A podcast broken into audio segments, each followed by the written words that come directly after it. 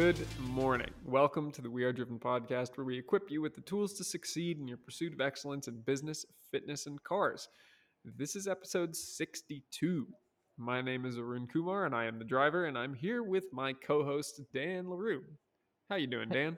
Good. How are you doing, Arun?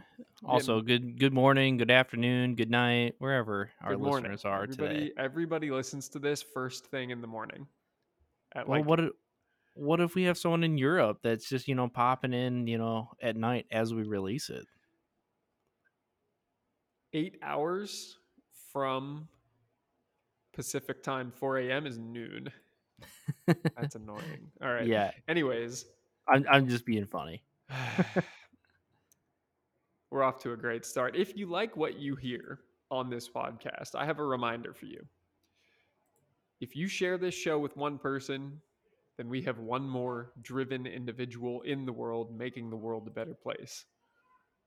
And it is your obligation, you, the listener who enjoys listening to this podcast, to share the show and also leave us a review if you are so obliged. But the bigger this community gets, the better we get. So I encourage you all, please keep sharing the show with your friends, your family, anybody you think needs to be more driven. With that, Dan, do you have a fun fact for us today? Well, um, kind of. I, I suppose. Um, the UAW is on strike, so what we talked about last week happened. Um, they didn't. Uh, they didn't find uh, an agreement. And uh, the the fun fact that's coming out of this, it's not super fun, is that the big three are now uh, just starting to lay people off, just kind of like uh, Arun and I thought that they might. That they would just move employment elsewhere where people were willing to work. So, uh, you know, that's interesting to me at least because it's going to hurt car sales. But uh, yeah, I think we we talked about this a bit over text, uh, and we won't get too deep into it because there are plenty of other podcasts and other forms of social media out there covering this. But there could be a conspiracy in here because this seems to be a very nicely engineered attempt to continue to harm the American economy by basically destroying all of the uh, national manufacturing base that we have left. So, mm-hmm. Although there are other companies re onshoring manufacturing, here we have UAW going on strike and basically deleting the automotive manufacturing industry from the US, apart from Tesla. And fortunately, I was yesterday driving to go pick up some supplies for the shop, and I drove right past Tesla's headquarters. And at the very least, I had faith in the fact that they have this big American flag and this big California flag and then mm-hmm. a big Tesla flag all flying high above the factory. And I was on this freeway overpass that overlooks the factory. And it's this really cool view. And it did give me this sense of hope, even if it's not the type of cars I want, it is still doing something for the economy here. And having interviewed some Tesla technicians that do work in R and D or in uh, final assembly and QC and all those sort of processes that happen within that factory. That's literally ten minutes away from my shop. It's interesting to hear about their experience, and basically, it's that they work really hard, but they take really good care of you. But you're gonna work hard, so right? Your, your minimum shift is five twelves.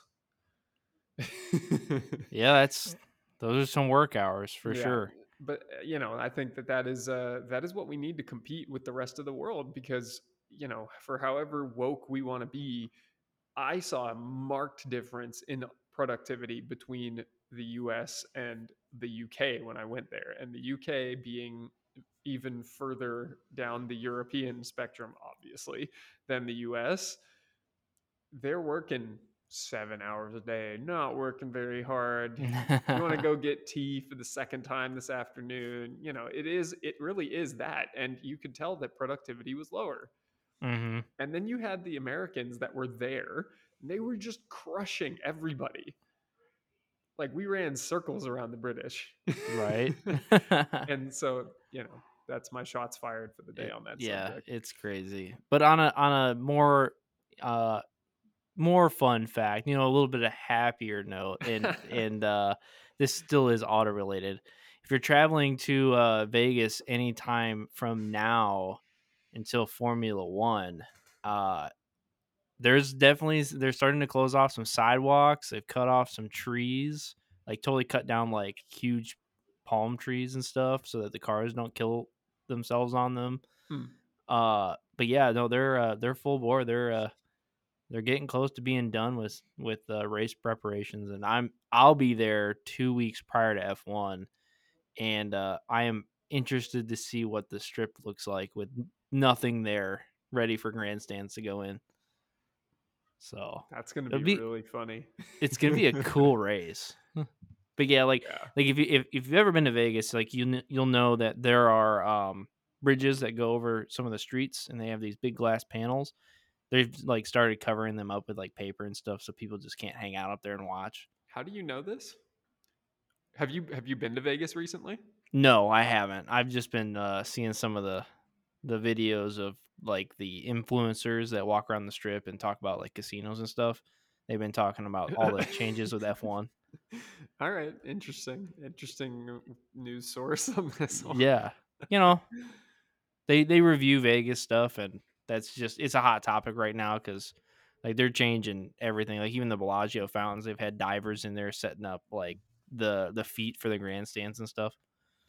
there are going to be grandstands in the Bellagio fountains. Uh, the supports, maybe I, I don't know.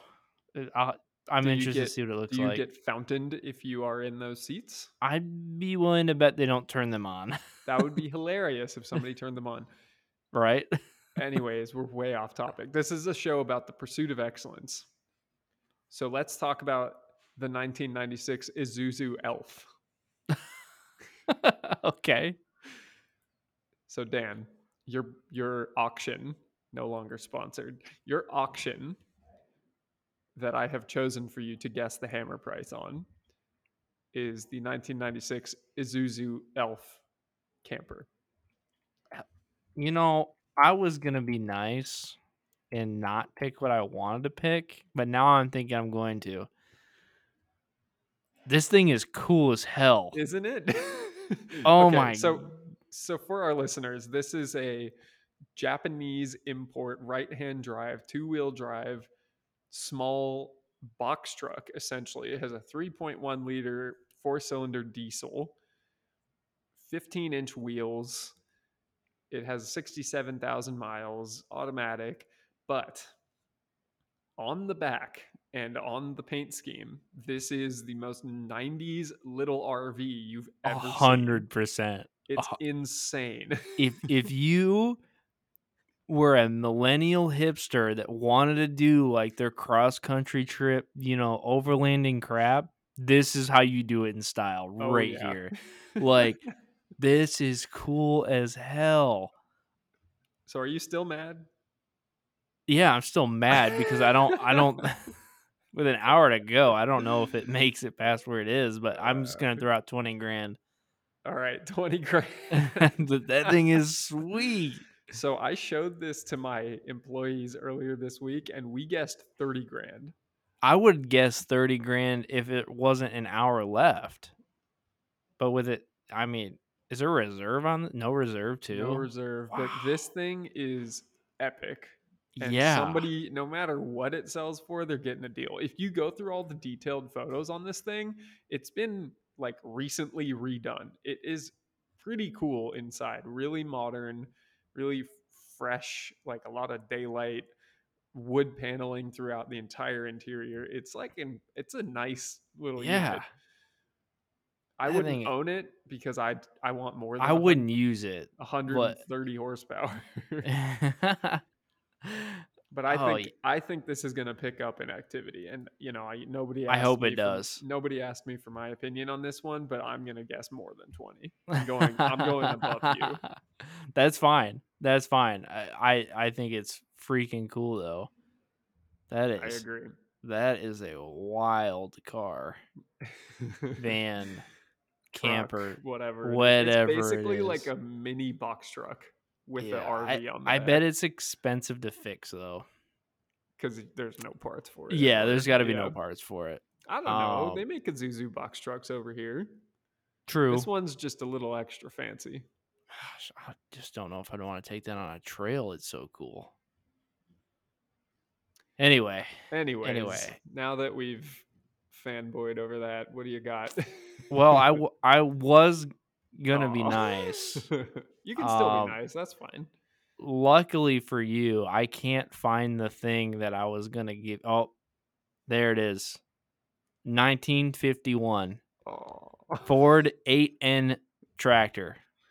No, I'm just I'm just kidding. I'm just kidding. 2012 Mercedes-Benz E63 AMG wagon P30 performance package. Okay, so interestingly, I kind of know about these.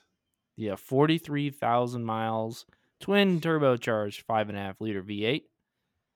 It is silver in color, like most Mercedes are. And it is a quite beautiful wagon. Little, uh, little less than a day to go. 35 grand is on the current bid. Hmm. Just uh just browsing the listing here. So what I'm seeing what I'm seeing is that there are a lot of these that go through this particular auction platform of choice. And the price range on them is very wide. Like very wide. Uh, yeah, I could see why that would be too. Well, it, but it's it doesn't seem to be based on mileage because they're all similar mileage. It, it's got to be package based, like whatever. it- Yeah, this one has an LSD, but I don't know if all of them have an LSD. It has adaptive suspension, panoramic sunroof, which I think they all had. It has info- infotainment. Um, and it's silver, which yeah, like you said, every Mercedes either black is- or silver or red of some sort. right. So like, eh, At least from this era of Mercedes, they're all pretty limited in color choice. I'm I'm gonna go. I'm gonna go with 45. 45. Okay. 45 seems like a safe bet on that. I could see it. I can, I can actually see it. I, You know I honestly would expect 50 You, out you of something like this, but Is my guess last week on the Viper was 45 as well. and it went for 44? Six, 46. 46? Yeah. Yeah, we both killed it last week because the XLR did not meet reserve, but your guess was 19,500 and it got bid to 19. Yeah. It was close. God, I, I, I thought about giving you a 2004 Thunderbird for that. For But you today. But, you Like, didn't you but I- didn't think about giving me the elf. No, I never even saw it. That thing is gorgeous. I scrolled right by it, not even thinking about it. a 19 Is there actually a 1951 tra- uh, tractor Yeah. up right now? Oh yeah. Tractor. Yeah, it's it's uh it would have been nifty. There's also some there's like a 1990 Honda VTR 250 with like the like you know the classic like purple and teal squiggles that they put on cups and stuff. Same sort of graphic on it. I'm like this thing is cool. I was into riding bikes. Yeah, if I knew anything about it, it'd probably be cool. But yeah, there there is a tractor. This tractor's insane. I It- right? It's, it's it's the most simple piece of machinery I've ever seen. right. Man, if if the listeners can hear the contractors working in the background here, I apologize. It's you know, it's just a little bit of audio texture. Mm-hmm. That's Sorry. just how it goes. we started off great. It's, you know, talking about lag, your your computer lagging. You know, yeah, okay.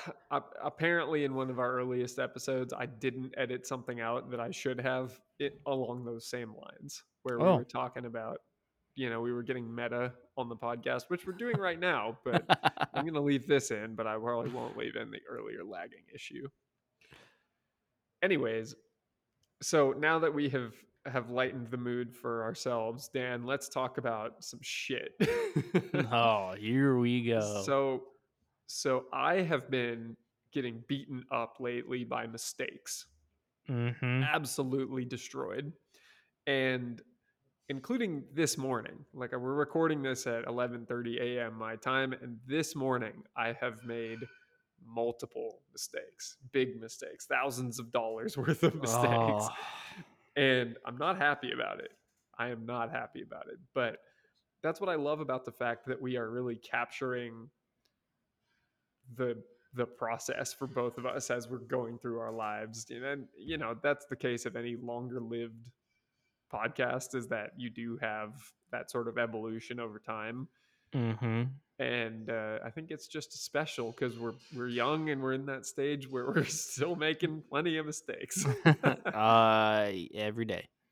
so, with that, I thought it would be good to cover the mindset that you need to have in order to be successful when it comes to handling those mistakes because it is inevitable. It's inevitable that you run into mistakes in your life. And you are never going to be perfect no matter how much you strive to be perfect in your life. And so, it's best that you come prepared to your days with a mindset to handle the mistakes and the shit that gets flung in your face on a daily basis to succeed and to survive really and to continue to persevere and adapt. And so that's what I have talked about a lot here and we've we've addressed podcasts very similar to this in the past where we've talked about staying driven through the hard times. We've talked about persistence and ad- adaptability. We've talked about how to handle bad things happening, but this is specifically about your mistakes and how to bounce back from them. Yeah, and and you know you you're speaking about being driven, and I saw a uh, a snippet from your man Mr. Frisella this morning about driven people, and you know ninety percent Yeah. of the time they're in the shit, and you know two percent of the time they actually win, and I, I don't remember what the other eight percent was, but I was like, oh, this is this is what Arun pulls from a lot of the time in in what you're talking about is the ninety percent of the shit. Right. And so, you know, let me tell you about what happened to me this morning. I have had two, listen to how I'm about to describe this. I have had two opportunities this morning to make things right with customers so that they can trust us and that they will come back to us for future work. I screwed up two cars today. and yeah, that's part of it. You screw up sometimes. So I Mhm. have I have made two fairly large mistakes today in setting in improper expectations for one, and another was improperly repaired car.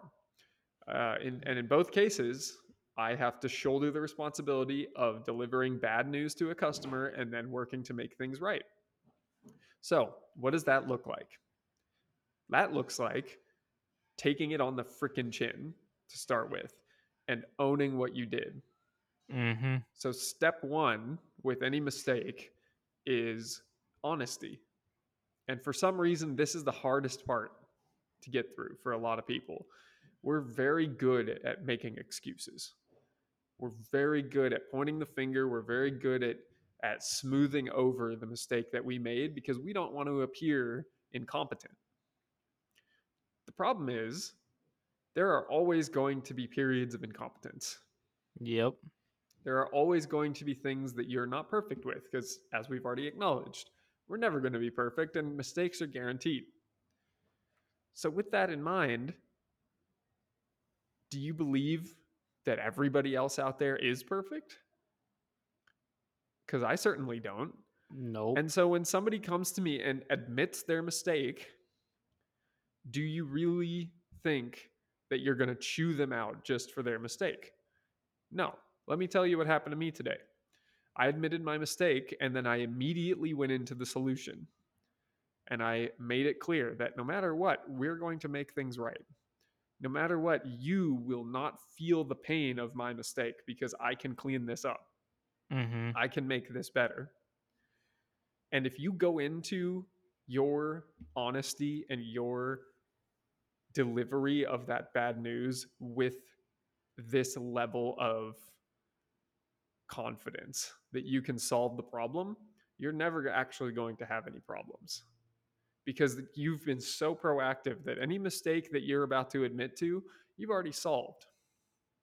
Yep. It, that's uh that's like one of my things I've done with like spotlights for like uh for like SEMA and stuff. They ask for, you know, what what's your best piece of advice that's ever been given to you? And mine is always be proactive, not reactive.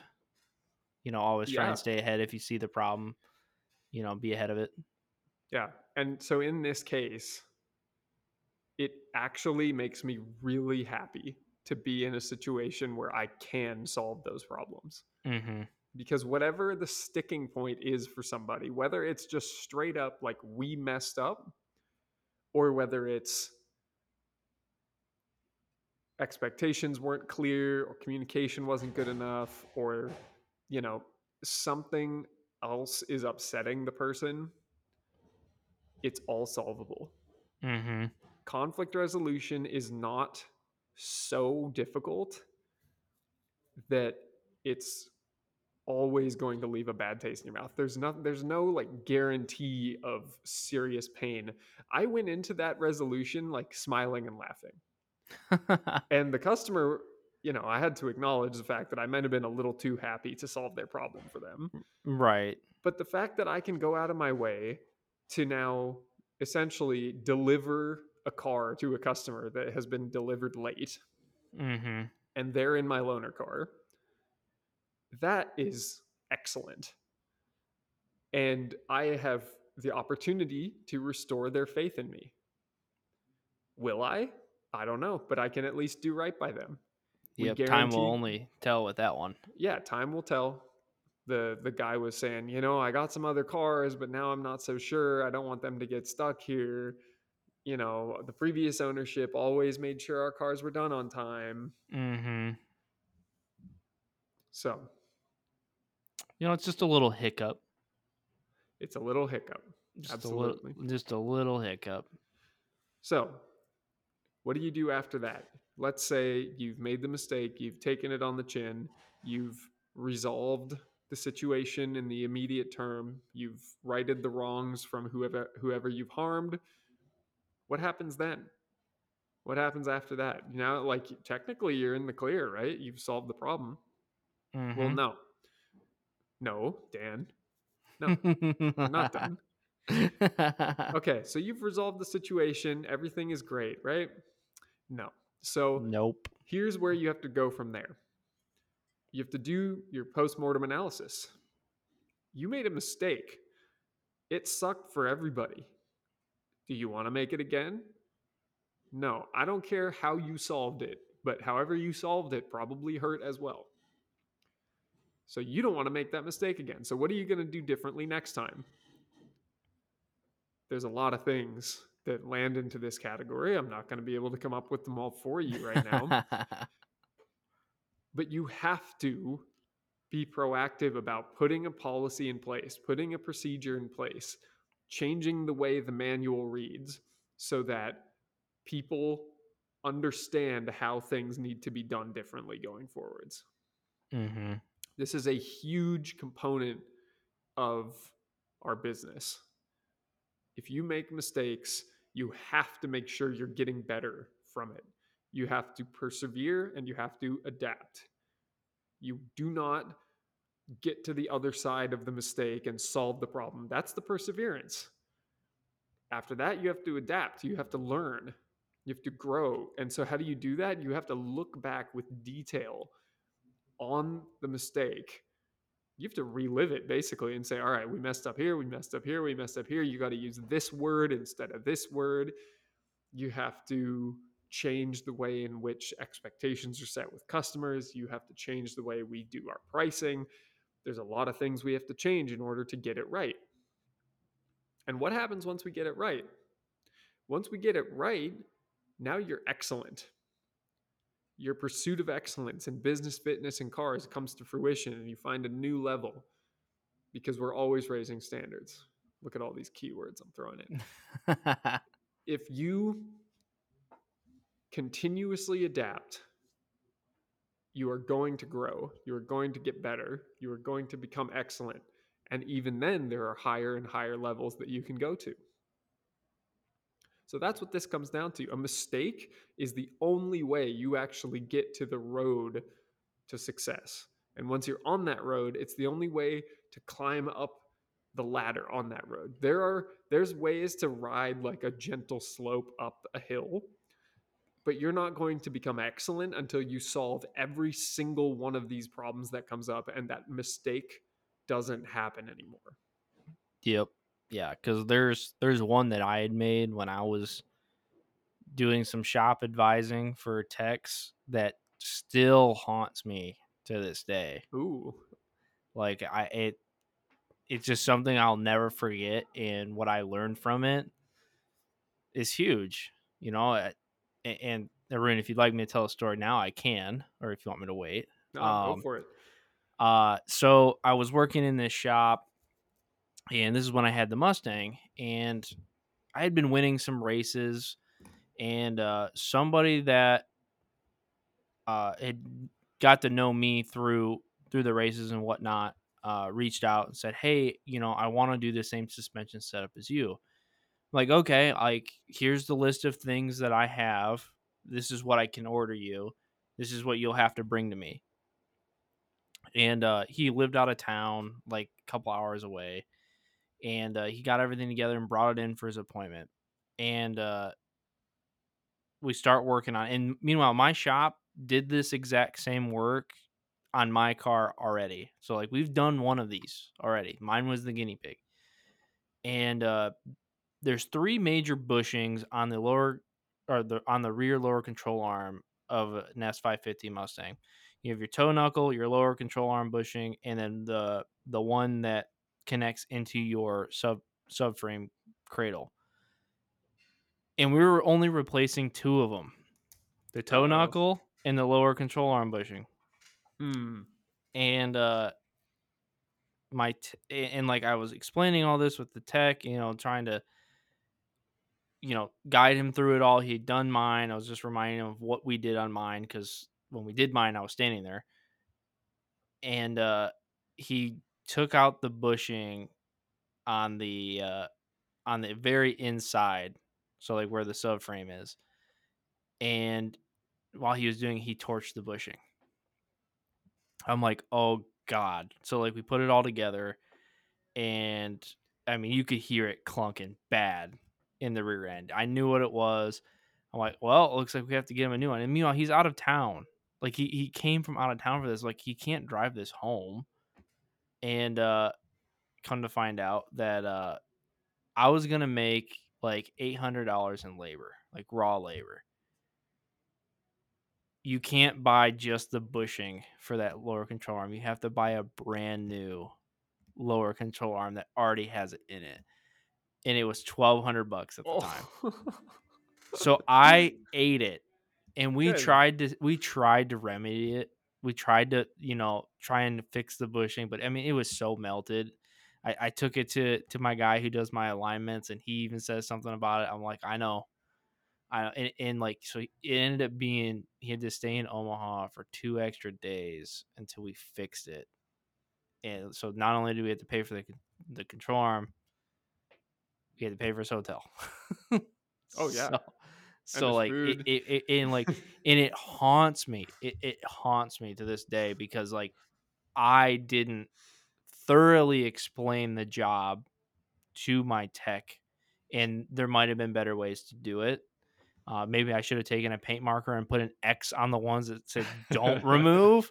Um, you know, explain how the bolts go into the cradle bushings better because we had issues with that too.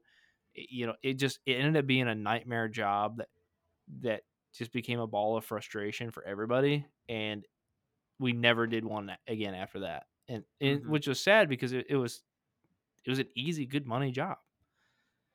So for me, the lessons I learned was be very thorough in explaining, you know, explaining the job to your subordinates.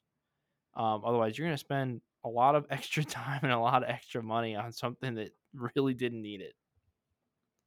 So, Yeah.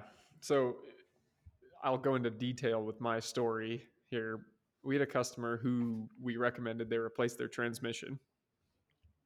And they called us after about a week after we recommended the transmission and they said, "Hey, you know, this is a daily driver. We need it to work. We need it often." And it was the it was one of the partners in the relationships car.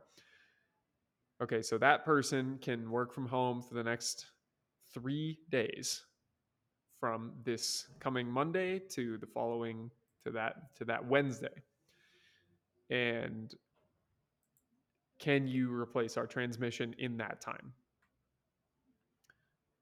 Book time is 9 hours.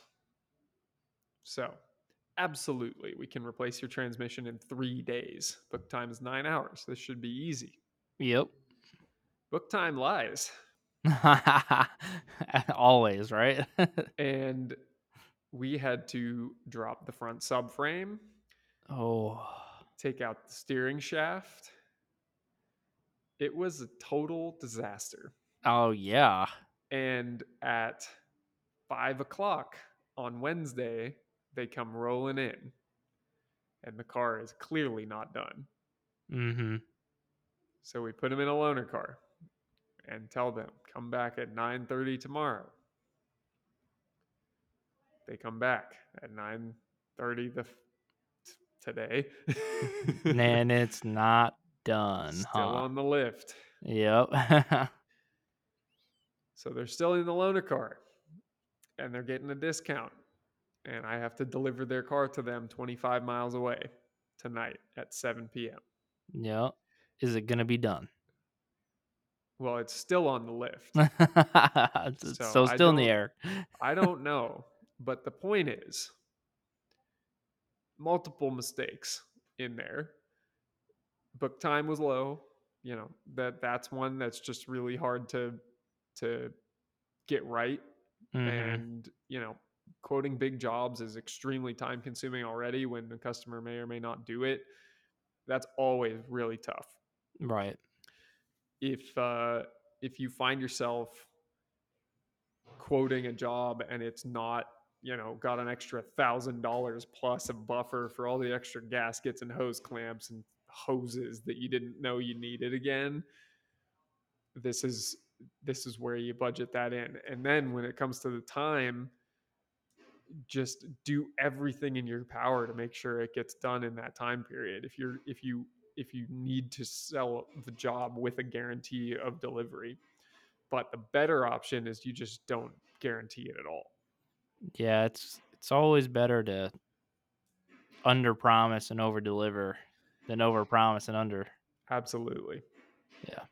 Absolutely and so yeah this one hurt but i was able i had the opportunity to make it right with the customer and i'm in the process of doing that now will they uh will they come back i don't know but that's how it's going to be on this job How old was this car? 2014 Dang.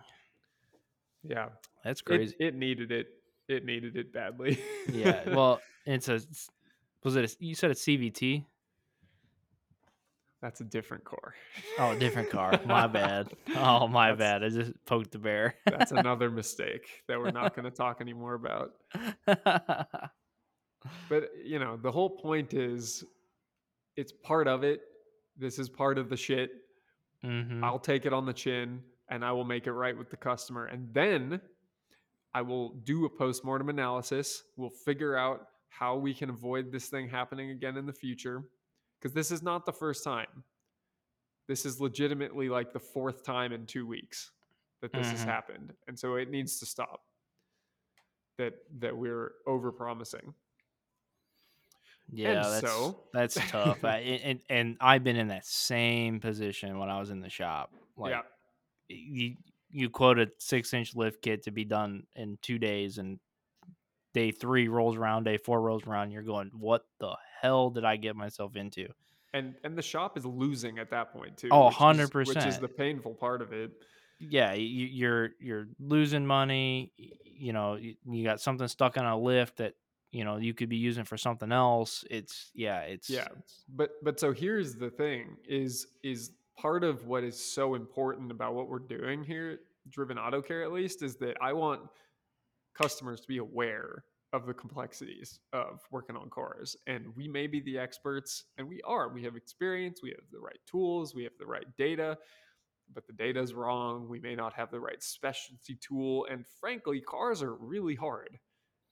Yeah, especially the newer stuff. And yeah, reading a book time of nine hours, like, yeah, I, I mean, if that was me in that position, I would have coded that too for for a transmission. That, that doesn't, to be honest, it seems a little long, but I guess you don't know that until you do it. Right. So, do you have really anything else to talk about on this one? I think the process for mistakes is pretty straightforward. Mhm. And this is a bit of commiseration, but it's also just a reminder to all of us that, you know, it's so easy to point the finger. It's so easy to say that it was somebody else's fault, but it's Oh, not. a, a hu- a hundred percent. And I dealt with that during our company's transition. You know, we we were tracking our inventory via spreadsheets because the corporate one was was awful. We knew we were transitioning, and you know the data came back. It wasn't right, and it was because the equations weren't right on the Mm, spreadsheet. It's somebody other than me that built it, and it was me that that went straight to blaming that person. And what I should have been doing five months into making these spreadsheets, I should have been checking the actual data. Like think like I was just like, oh, it's working. Like everything looks good. It, it's working. Like, and it wasn't. Like there there was just some underlying equations that didn't come out the, the way they were supposed to, and nobody nobody saw it. there is yeah so this i'll tell a story and then go back to the, the message when i worked at pwc you know we were dealing with multi-million dollar you know nine ten figure companies and beyond Mm-hmm. and uh, one of my clients had built an extremely complex excel model extremely complex like dozens of tabs and it would spit out a number that needed to go onto their financial statements Mm-hmm. in one year, there was one cell on one tab in one column of this Excel model that had a negative sign instead of a positive sign. Oh. And it was a completely honest mistake. Yeah. so it was it was something that we had to stare at it for probably an hour just to determine whether it should be a positive or a negative. Mm-hmm. And we determined it was wrong and it ended up being something we had to put in the company's audit opinion so this is a big public company and in their audit opinion we had to put that they had a material weakness in their internal controls and that their financial reporting structure had been compromised Oh no. that cost that cost their stock price it cost their shareholder value it cost their employee value Oh no. all because of a plus instead of a minus Oh on man. one cell of thousands of cells in this Excel model. Yeah. Okay, Yeah, so what's my point? That's tough. That's tough. Yeah. yeah, so so my point is this. You can never be too diligent. And I'm very guilty of this, honestly. I I move really fast. I move fast and break things. That's I am the Mark Zuckerberg of the automotive world. I will join him as a billionaire soon. In the meantime, I'm just going to keep breaking things and hopefully fixing them and being profitable along the way. but anyways, it is it is difficult to be fast and be that level of excellence and perfection that I talk about. But you Mhm. really you have to strike a balance, but you can never be too careful so long as you're getting things done. right. So perfectionism can be your ultimate delay, Yep. but you Yeah, can also make so many mistakes that it buries you. Right. Especially when it comes to data keeping. Like when it comes to when it comes to data or when it comes to you know just typing in data entry. oh, I dude, I'll be first to tell anyone. I type so fast, I screw up everything. Autocorrect's my best friend. I don't have autocorrect. yeah. it's- I I do it raw. yeah. I I think backspace is probably my most used key. Uh, definitely looking at my keyboard right now. Space bar, shift, enter. All worn out. yeah.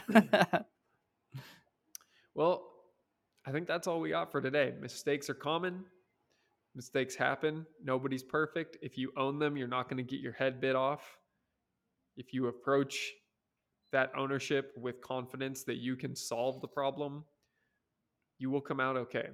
yeah, shoot, pe- more people respect it rather than you give them the runaround BS excuse or a straight out lie. Exactly. You might as well just be upfront. It's maybe it hurts, oh, yeah, definitely actually, hurts. it- it will hurt. but it'll cry once instead of crying twice. So Because because if you lie or you, you give them the runaround, it's gonna hurt a lot worse. oh yeah, if you get caught, that's that's the end. Yeah, But all of this only works if you take the time to figure out why you made the mistake and put something in place so that you don't make it again.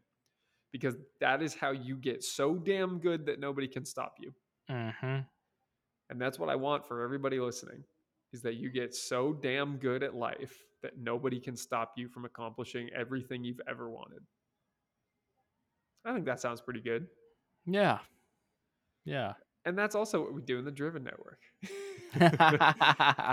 so it's not even a pitch anymore. This is a free program. This is free to get in for qualified individuals. And no, we don't run your credit. All I want to know is are you committed to becoming that better version of yourself? Are you going to join this network and both contribute and take away in order to uplift the entire driven community? If Mhm. the answer is yes, you're in. You get one on one access to everybody else in the Driven network. You can get on the phone with anybody at any time, including both of us. I think that in and of itself is a gold mine. All, all these calls with Dan, I think I'm a better person for it. Yay! I'm glad I make you feel that way. and we have a private Discord group. We have weekly coaching calls where you can talk about your goals, your wins, your losses, where you're at in your life, and get advice on how to get where you want to go faster. Yeah, there's some really cool conversations that happen there, like finding a missing stolen car that was We- yeah. found, Yeah, there was a found stolen car. or uh, wheels going on a Mustang that you know people are conversating about. and business and fitness and, And how fitness, yep. hostess is valued at 5.6 billion dollars and what that means for us. Holy cow! Five point six billion dollars. you got to read the discord messages man you can't be having No, I just it's still shocking. Oh okay so you did read the discord message. Yeah. okay yeah. you're just re re-reacting to it Yes, it's, Okay. it's still right.